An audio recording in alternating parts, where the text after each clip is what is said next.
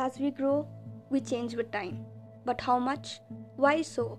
And at what time we get to know that now we should start pretending of being something we are not? Life gets us with a lot of decisions to take that might be necessary, or it's just time which makes us feel helpless. Someday you wake up in a state of being a person who believed to be someone which was never meant to happen. It gets long and you move on with time, they say. But memories, emotions just stay the same throughout.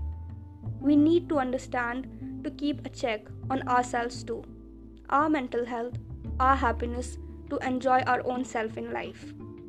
You matter as much as anybody else. Giving others your time and exhausting yourself for others' happiness will not work. Not every day is meant to be yours. You will face challenges and feel of doing nothing. It's totally fine. It's fine to be lazy someday. It's okay to not be okay. But it's totally not okay to stop and break yourself.